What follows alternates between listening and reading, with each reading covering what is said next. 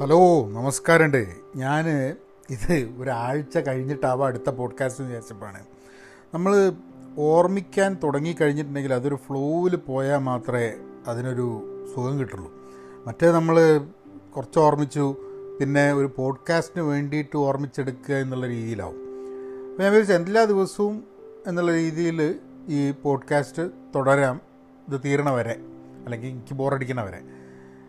അപ്പോൾ കഴിഞ്ഞ പോഡ്കാസ്റ്റിൽ നമ്മൾ നിർത്തിയത് ഇറാനിലേക്ക് ഫ്ലൈറ്റ് കയറണാണ് അങ്ങനെ ടെഹ്റാനിലേക്കാണ് ഫ്ലൈറ്റ് നിങ്ങൾ ചാനൽ സബ്സ്ക്രൈബ് ചെയ്തിട്ടില്ലെങ്കിൽ സബ്സ്ക്രൈബ് ചെയ്യുക. കാരണം എന്താ വെച്ചാൽ നോട്ടിഫിക്കേഷൻ കിട്ടും പുതിയ പോഡ്കാസ്റ്റ് വരുന്ന സമയത്ത്. അപ്പോൾ ടെഹ്റാനിലേക്ക് പോയിട്ട് പക്ഷെ അച്ഛൻ താമസിക്കുന്ന സ്ഥലം ടെഹ്റാനല്ല. ബാന്ദർ ലങ്ക എന്ന് പറഞ്ഞിട്ടുള്ളൊരു സ്ഥലമാണ് ബന്ദർ ലങ്ക എത്ര ദൂരമുണ്ടെന്ന് നോക്കിക്കഴിഞ്ഞാൽ അറിഞ്ഞൂടാ. ബന്ദർ ലങ്ക എന്ന് പറഞ്ഞ സ്ഥലത്താണ് അച്ഛൻ താമസിക്കുന്നത്. അപ്പോൾ പക്ഷേ ടെഹ്റാനിലേക്കാണ് അന്ന് ഫ്ലൈറ്റിലുള്ളതെന്ന് തോന്നുന്നു. അന്നത്തേമായിട്ടുള്ള ഫ്ലൈറ്റിൽ എഴുപത്തൊമ്പതാണ് വർഷം. അപ്പോൾ ഞങ്ങൾ ടെഹ്റാനിലെത്തി. എനിക്ക് ആകെ ഓർമ്മയുള്ളതെന്ന് പറഞ്ഞാൽ അച്ഛനൊരു കോട്ടൊക്കെ ഇട്ടിട്ടാണ് വന്ന് ഞങ്ങളെ കാണാൻ വന്നതെന്നുള്ള എനിക്ക് തോന്നുന്നത് കാരണം അതിനു മുമ്പേ അച്ഛൻ കോട്ടിട്ടൊന്നും ഞാൻ കണ്ടിട്ടില്ല. അപ്പോൾ കോട്ടും ടൈയൊക്കെ ഉണ്ടെന്നുള്ളതാണ് എന്റെ ഒരു ഓർമ്മ. ഞാൻ അതും ചിലപ്പോൾ വല്ല ഫോട്ടോ കണ്ടിട്ട് തോന്നിയായി കേട്ടോ. അങ്ങനെ ഞങ്ങളൊരു ഒരു അമേരിക്കൻ ഒരു ഹോട്ടലിലാണ് അച്ഛൻ റൂം എടുത്തിരുന്നത്. കാരണം ആദ്യമായിട്ടാണ് അപ്പോൾ നമ്മളൊരു വലിയൊരു ഹോട്ടലിൽ താമസിക്കുകയൊക്കെ ചെയ്യുന്നത് അങ്ങനെ തോന്നുന്നത്. അതിന്റെ ഒരു കാരണം പുറത്ത് പോയപ്പോൾ ഒരു ടെഹ്റാൻ എന്ന് പറഞ്ഞാൽ വലിയൊരു നഗരമാണ് ആ വലിയ നഗരം നമ്മൾ. അങ്ങനത്തെ ഒരു ഇതൊന്നും ഇല്ലല്ലോ ആകെ കോഴിക്കോടനിലേ കണ്ടിട്ടുള്ളൂ. അപ്പോൾ വലിയൊരു നഗരം അപ്പോഴാണ് കാണുന്നത്. മാത്രമല്ല എനിക്ക് അന്ന് എനിക്ക് ഓർമ്മയുള്ളത് അച്ഛനൊരു കളിപ്പാട്ടം പേടിച്ചെന്നുണ്ടായിരുന്നു എനിക്കൊരു ഒരു ഒരു ആംബുലൻസ് ഒരു ഈ നമ്മളെ ബാറ്ററി കിട്ടി കഴിഞ്ഞിട്ടുണ്ടെങ്കിൽ ഉടനെ ഒരു ജാതി ഇങ്ങനെ ശബ്ദം ഉണ്ടാക്കി ഉടനെ ആംബുലൻസോ പോലീസ് കാറോ എന്തോ ഒരു സാധനം. അപ്പോൾ അത് കിട്ടിയിട്ട് ഞാൻ അതിന്റെ മുകളിൽ തിരിപ്പിടിച്ചിരിക്കുകയാണ്. അപ്പോൾ രാവിലെ ബ്രേക്ക്ഫാസ്റ്റൊക്കെ കൊണ്ടു തന്ന് ഹോട്ടലിൽ അപ്പം നമുക്ക് അങ്ങനത്തെ പരിപാടി എന്ന് അറിഞ്ഞൂടെ? ഈ ഹോട്ടലിൽ ഹോട്ടലിൽ താമസിച്ചിട്ടുണ്ടാവും പക്ഷെ എനിക്ക് ഓർമ്മയൊന്നുമില്ല അതിന് മുമ്പേ.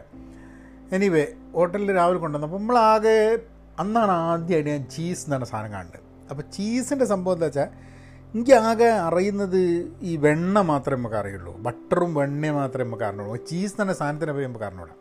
അപ്പോൾ ഞാനിത് കണ്ടോട് കൂടിയിട്ട് വെണ്ണയാണെന്നൊക്കെ വിചാരിച്ചിട്ട് ഞാനിത് എടുത്തിട്ട് നേരെ മുറിച്ച് ചീസ് കഴിക്കാൻ നോക്കി. അമ്മോ ഈ ഒരു സാധനമാണ് എന്ന് വിചാരിച്ച് നമ്മൾ കഴിക്കാൻ വേണ്ടിയിട്ട് നോക്കിക്കഴിഞ്ഞിട്ട് അതിന്റെ ടേസ്റ്റ് കാരണം ചീസിന്റെ ടേസ്റ്റ് കാരണം ഇന്നൊക്കെ ചീസ് കഴിക്കുന്നുണ്ടെങ്കിലും അന്ന് ആ ചീസ് കഴിച്ചിട്ട് എനിക്ക് തോന്നുന്നത് പിന്നെ വർഷങ്ങളോളം ഞാൻ ചീസ് കഴിച്ചിട്ടില്ല. ചീസ് പിന്നെ എത്രയോ കാലം കഴിഞ്ഞിട്ട് എനിക്ക് തോന്നുന്നു പിന്നെ പിസയൊക്കെ കഴിച്ചു കഴിഞ്ഞപ്പോഴാണ് ആ സമയത്താണ് ഞാൻ ചീസ് കഴിച്ച് തുടങ്ങിയത്. പിസയൊക്കെ കഴിക്കാൻ തുടങ്ങിയത്. അതിന് മുമ്പ് ചീസ് എന്ന് പറഞ്ഞ പരിപാടി നമ്മൾ കഴിച്ചിട്ടില്ല. അവൈലബിൾ ആയിരുന്നെങ്കിൽ അതിനോടൊരു ഒരു ഒരു അവേഷനായിരുന്നു അങ്ങനെ എത്ര ദിവസം അവിടെ ടെഹ്റാനിൽ നിന്നു എന്ന് എനിക്ക് ഓർമ്മയില്ല. എനിവേ ഞങ്ങൾ അവിടുന്ന് പിന്നെ ഇങ്ങോട്ട് പോയി.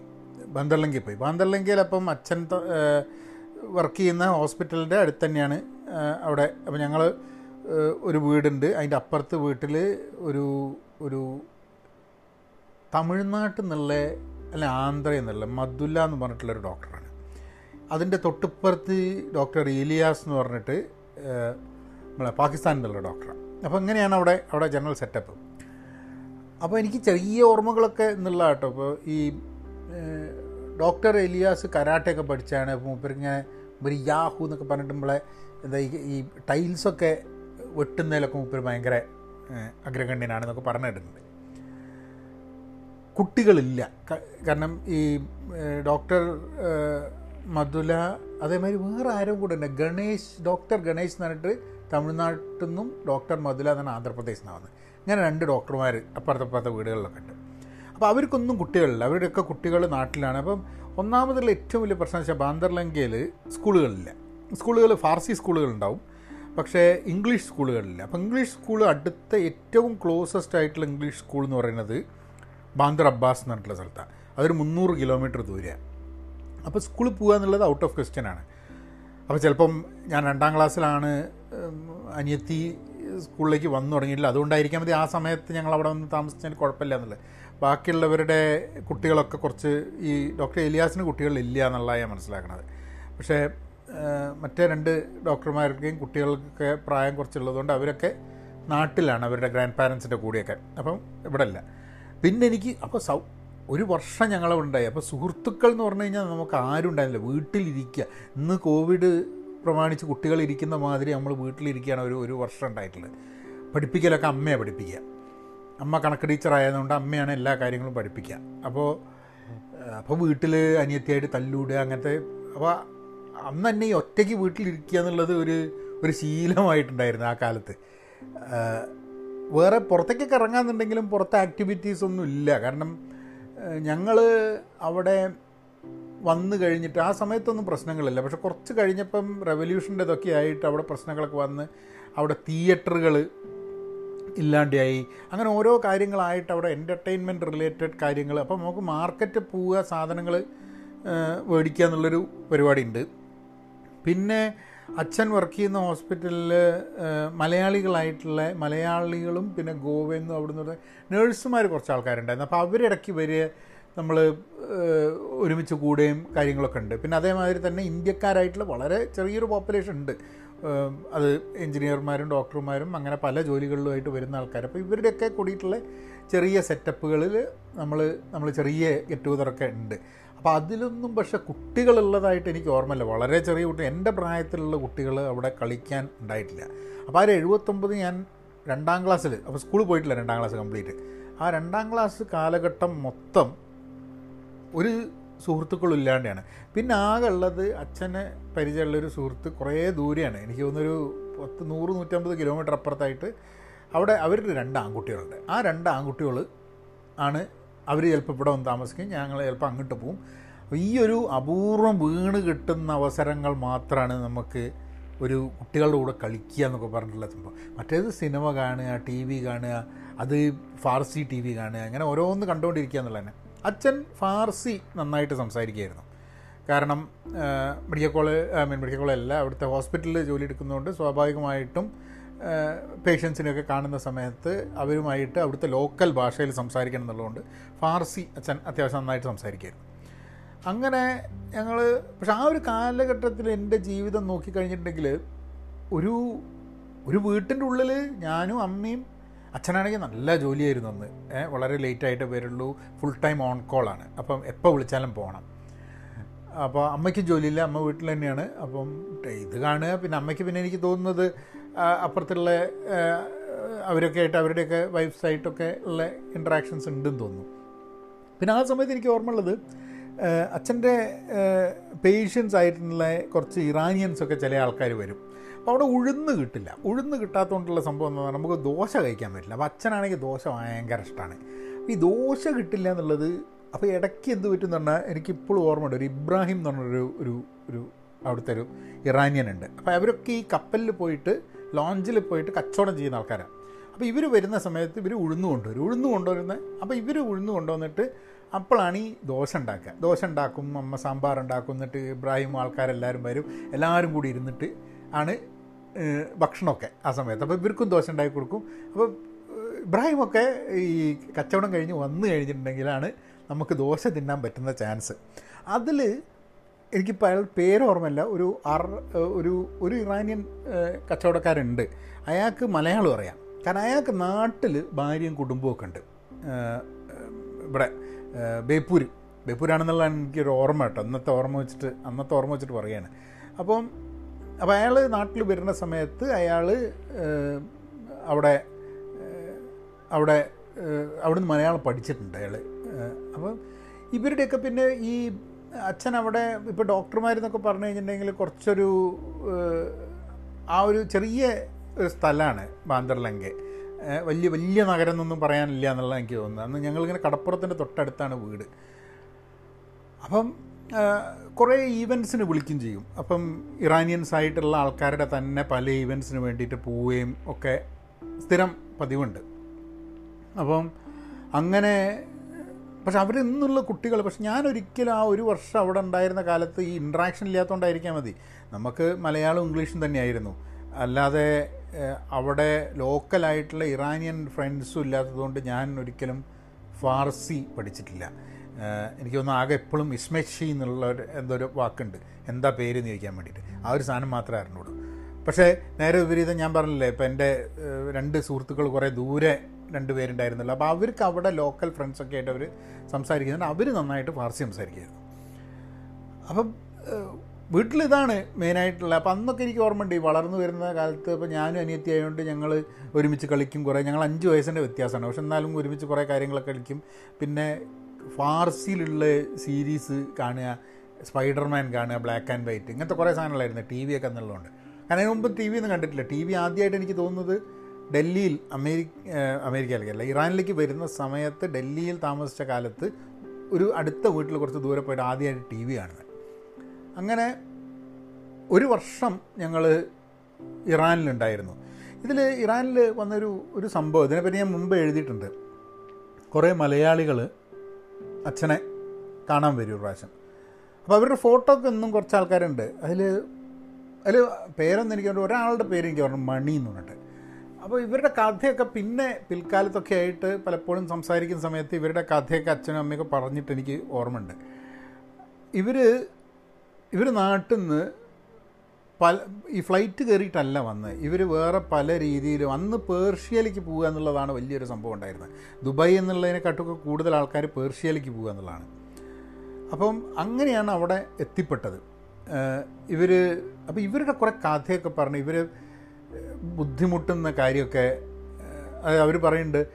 ഈ ട്രക്കിലൊക്കെ കൊണ്ടുപോകുന്ന സമയത്ത് ട്രക്കിൽ അവർക്ക് ഈ സൈഡ് സീറ്റ് എടുക്കുക എന്ന് പറഞ്ഞാൽ കിട്ടുക എന്ന് പറഞ്ഞു കഴിഞ്ഞിട്ടുണ്ടെങ്കിൽ തന്നെ ലക്ഷറി ട്രാവലാണ് കാരണം അല്ലെങ്കിൽ എന്താണെന്ന് പറഞ്ഞു കഴിഞ്ഞാൽ ഈ നടുവിലിരിക്കേണ്ടി വരും ചാരാൻ പറ്റാണ്ട്. അപ്പം അങ്ങനെയുള്ള കാര്യം ഇവർ പറയും എത്രയോ നടക്കേണ്ടി വന്നു ഇവരുടെ കൂടെയുള്ള ഒരാൾ മരിച്ചു ഈ ഈ ഒരു യാത്രേന്റെ ഇടയിൽ പിന്നെ ഇവർ ടെഹ്റാനിൽ എത്തിക്കഴിയുമ്പം ഒരു ഒരു അറബിയല്ല എന്താ പറയുക നമ്മളെ ഇറാനിയൻ ഇവരെ കണ്ടു അത്രേ ഇറാനിയനോ അറബി എന്താ ഓർമ്മയില്ല.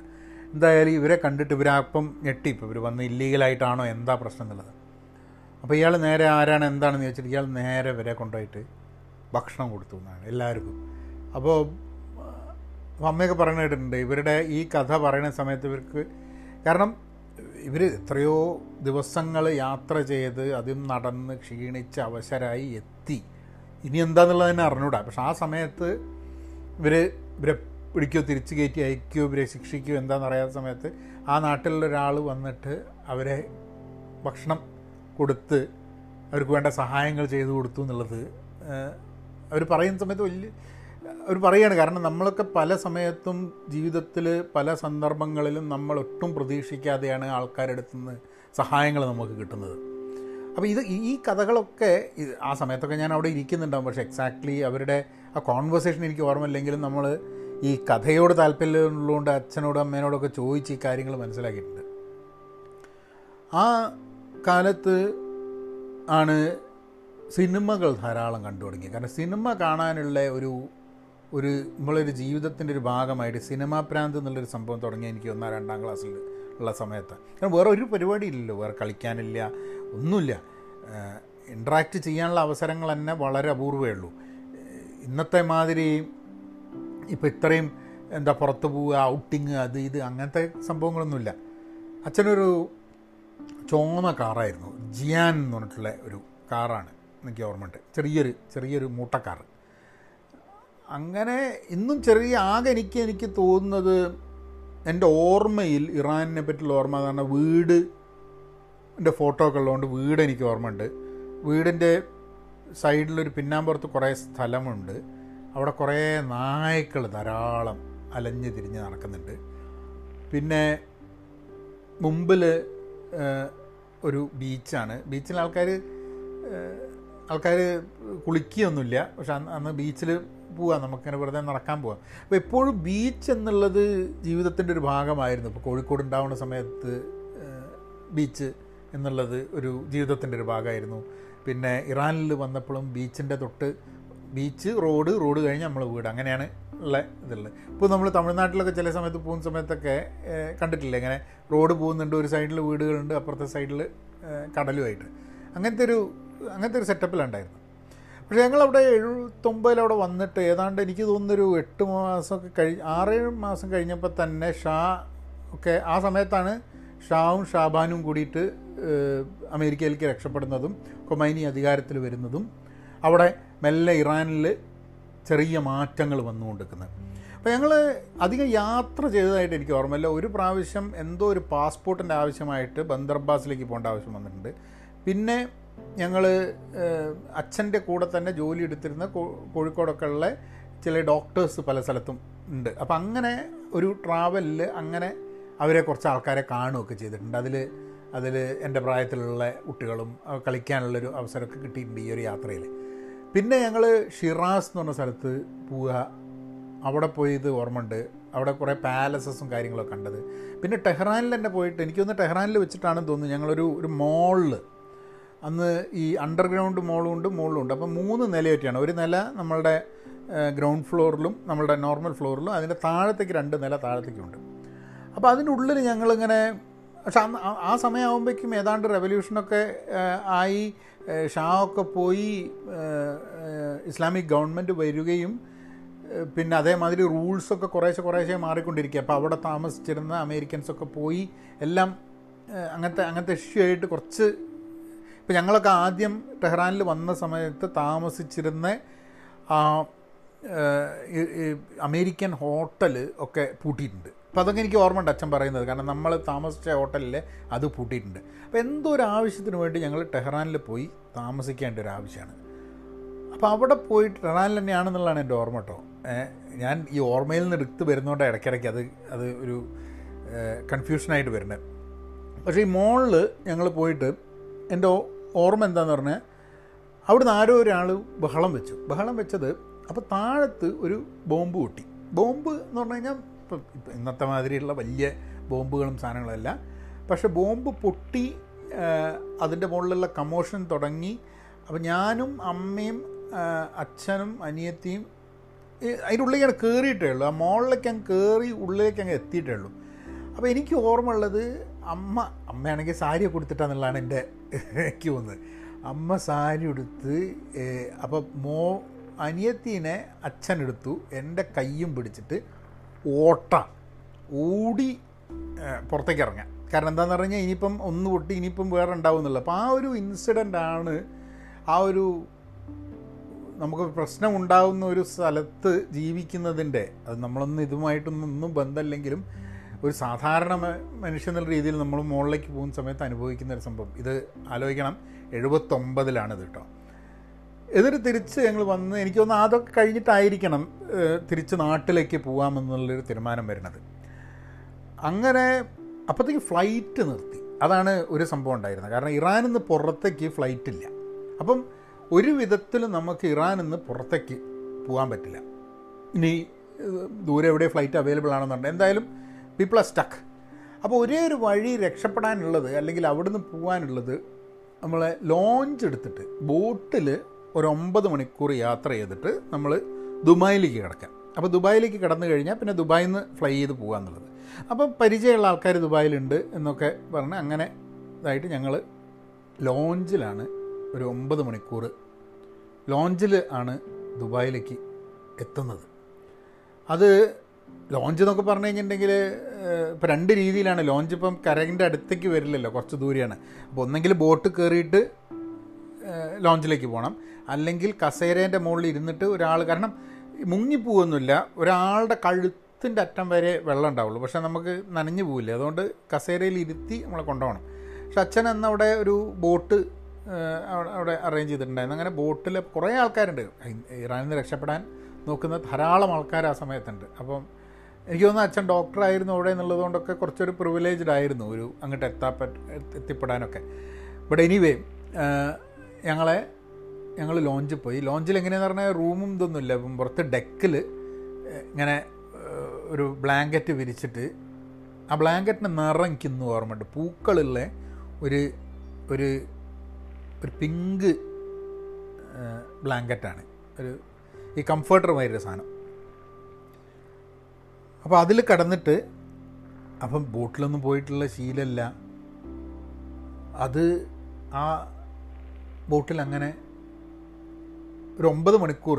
അപ്പം ആൾക്കാർ ഛർദ്ദിക്കാൻ ഒന്നങ്ങോട്ട് ഇളകാൻ തുടങ്ങി പിന്നെ ആൾക്കാർ ഛർദ്ദിക്കാൻ തുടങ്ങും. നമ്മളും ഒരു കാരണം അന്ന് ചെറുതാവുമ്പോൾ നമുക്ക് അതിന്റെ ഒരു അതിന്റെ ഒരു ബുദ്ധിമുട്ടുകളെ ഇന്ന് ബുദ്ധിമുട്ടായിരുന്നിരിക്കാൻ മതി എന്നുള്ള ആലോചിക്കുക മാത്രമാണ്. കാരണം അതിന്റെ എക്സാക്റ്റ് ബുദ്ധിമുട്ട് നമുക്ക് ഓർമ്മയില്ലെന്ന് പക്ഷേ അച്ഛനും അമ്മയ്ക്കൊക്കെ ഒബ്വിയസ്ലി ഉണ്ടാവും മതി. കാരണം ആദ്യമായിട്ട് അങ്ങനെ കപ്പലിൽ പോകുന്ന സമയത്ത് അല്ലെങ്കിൽ ലോഞ്ചിൽ പോകുന്ന സമയത്ത് ഇത് കാറ്റ് വന്നു കഴിഞ്ഞാൽ ഇതിന്റെ ഇളക്കം ഭയങ്കരമാണ്. നമുക്കൊരു ഒരു സാധാരണ ക്രൂസിന് പോകുന്ന മാതിരിയൊന്നും അല്ലല്ലോ അത് അങ്ങനെ ദുബായിൽ പോന്നു.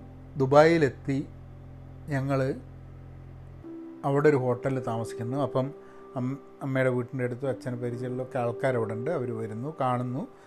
ഒരു ഒരുതരം റിലീഫ് മാതിരി യു റീച്ച് ദെയർ അപ്പം എനിക്ക് ഏതോ ഒരു അറബി വന്ന് മീറ്റ് ചെയ്യുന്നത് ഓർമ്മയുണ്ട് ദുബായിൽ എത്തിക്കഴിഞ്ഞാൽ അപ്പം നമുക്കിങ്ങനെ നമ്മളിങ്ങനെ കൂടെ നടക്കുക എന്നില്ലല്ലോ അച്ഛനമ്മ ഇങ്ങനെ പോകുന്നുണ്ട് അതിന്റെ കൂടെ ഞങ്ങൾ കുട്ടികൾ ഇങ്ങനെ നടക്കുന്നുണ്ട് എന്നുള്ളതല്ലാണ്ട് വേറെ വേറെ ഇതൊന്നുമില്ല. ഈ ഇറാനിലുള്ള കാലത്ത് പിന്നെയും പലപ്പോഴും എനിക്ക് ഓർമ്മ വരുന്നത് എന്റെ എന്റെ മെമ്മറീസ് പലപ്പോഴും പാട്ടുകളുമായിട്ട് സംഗീതമായിട്ട് പലപ്പോഴും കണക്റ്റഡ് ആണ്. അത് എനിക്കറിഞ്ഞൂടാ നിങ്ങൾക്കൊക്കെ അങ്ങനെ ഉണ്ടോ എന്ന് അറിഞ്ഞൂടാ. എനിക്ക് ചില പാട്ടുകൾ കേട്ട് കഴിഞ്ഞിട്ടുണ്ടെങ്കിൽ ജീവിതത്തിലെ ചില കാലഘട്ടത്തിലേക്ക് അങ്ങ് പോകും. ഇപ്പോൾ ആ കാലത്ത് സ്ഥിരം പാടിച്ചുകൊണ്ടിരുന്നിരുന്ന ചില പാട്ടുകളുണ്ട്. അച്ഛൻ ഇങ്ങനെ പാടിച്ചുകൊണ്ടിരിക്കുന്ന ചില പാട്ടുകൾ. അത് എനിക്ക് തോന്നുന്നു ഒന്ന് കവി കവി എന്ന് പറഞ്ഞിട്ടുള്ള സിനിമയിലെ പാട്ടുകൾ. പിന്നെ യേശുദാസ് ഭഗവത്ഗീത ഒരു ഇതുണ്ട്. നജായതേ മ്രിയതേ വാ കഥാചി. ന്യായം ഭൂത്വ ഭവിത. സംസ്കൃതം അറിഞ്ഞൂടെ പക്ഷെ അന്ന് കേട്ടിട്ടുള്ള ഓർമ്മയാണ്.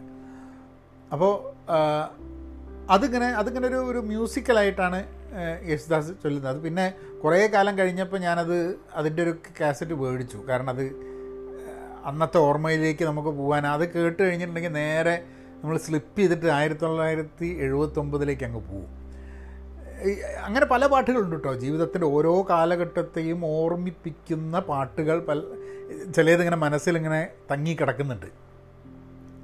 അങ്ങനെ ആ കാലത്ത് അത്രയൊക്കെ തന്നെ ഓർമ്മ ഉള്ളൂ ആ കാലത്തെ. അങ്ങനെ അച്ഛൻ അവിടെ ഉള്ള സമയത്താണ് അച്ഛന്റെ അമ്മ മരിക്കുന്നത്. ഞങ്ങൾ നാട്ടിലും അച്ഛൻ ഇറാനിലുള്ളപ്പോഴാണ് അച്ഛന്റെ അമ്മ മരിക്കുന്നത്. പക്ഷേ അന്നൊക്കെ ആരെങ്കിലും മരിക്കുകയാണെങ്കിൽ നാട്ടിലേക്ക് വരിക എന്നുള്ളതൊക്കെ ഔട്ട് ഓഫ് ക്വസ്റ്റ്യൻ ആണ്. കാരണം ആ കാലഘട്ടത്തിൽ എഴുപതുകളിലും അറുപതുകളിലും ഒക്കെ ലോകത്തിന്റെ പല ഭാഗത്ത് ജീവിക്കുന്ന ആൾക്കാരുടെ ഒക്കെ ഉറ്റവരാരെങ്കിലും മരിച്ചു കഴിഞ്ഞിട്ടുണ്ടെങ്കിൽ അങ്ങനെ ഒരു ലീവ് കിട്ടുക വരിക.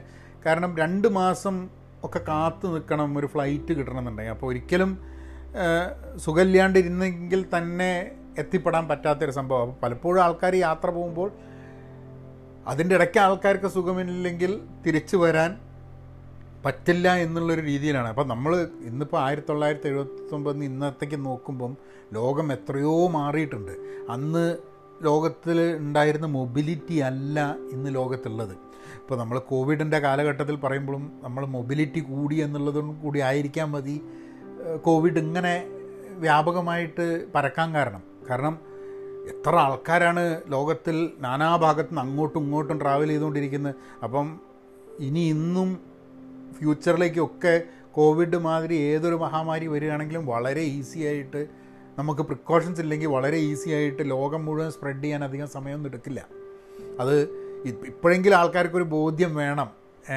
അന്നൊക്കെ ചിലപ്പം ഒരു സ്ഥലത്ത് കണ്ടെയ്ൻ ചെയ്ത് കഴിഞ്ഞിട്ടുണ്ടെങ്കിൽ യാത്രകളും ട്രാവലും അത്ര ഇല്ലാത്തതുകൊണ്ട് വൈറസിന് തന്നെ പ്ലെയിന് കയറി പോകാൻ പറ്റില്ലല്ലോ ആൾക്കാർ കൂടെയല്ലേ പോകാൻ പറ്റുള്ളൂ. സോ ആ കാലത്ത് മഹാമാരികൾക്ക് ചിലപ്പോൾ probably there was there was a lesser chance of spreading പക്ഷേ നമുക്ക് ഒരാവശ്യത്തിന് ഒരു സ്ഥലത്ത് എത്തുക എന്നുള്ളതും ഔട്ട് ഓഫ് ക്വസ്റ്റ്യൻ ആവുന്നൊരു സമയമാണ് ദുബായിൽ എത്തി പിന്നെ ദുബായിൽ നിന്ന് ഞങ്ങൾ നാട്ടിലേക്ക് പോയി. പിന്നെ നാട്ടിലായിരുന്നു.